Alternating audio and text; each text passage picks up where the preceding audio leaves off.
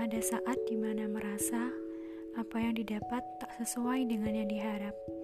Apa yang ada hanya menyiksa. Apa yang dipunya selalu kurang. Sebenarnya apa yang salah dan siapa yang pantas disalahkan?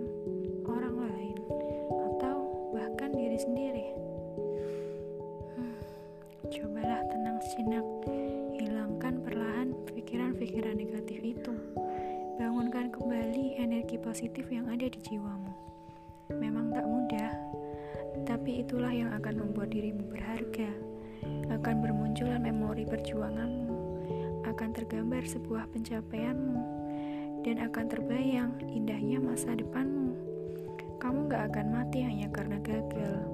Kamu gak akan selamanya menderita hanya karena keinginanmu tak terlaksana.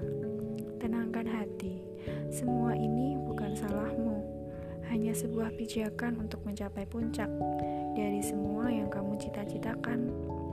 Berubah boleh, tapi jangan tinggalkan pribadimu. Jangan berhenti, yang kau takutkan takkan terjadi.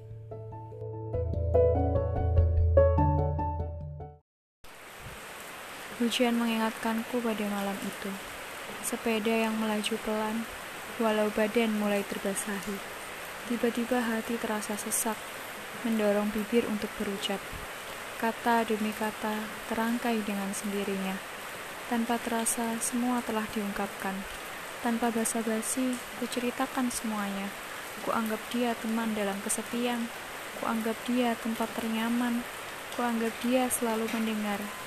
Aku mengaku lemah di hadapannya. Aku mengaku tak sanggup tanpanya. Aku mengaku butuh pertolongannya. Rupanya pipi tak hanya terbasahi oleh air hujan, air mata pun ikut serta dalam perjalanan malam itu. Karena terkadang aku lelah dengan semuanya.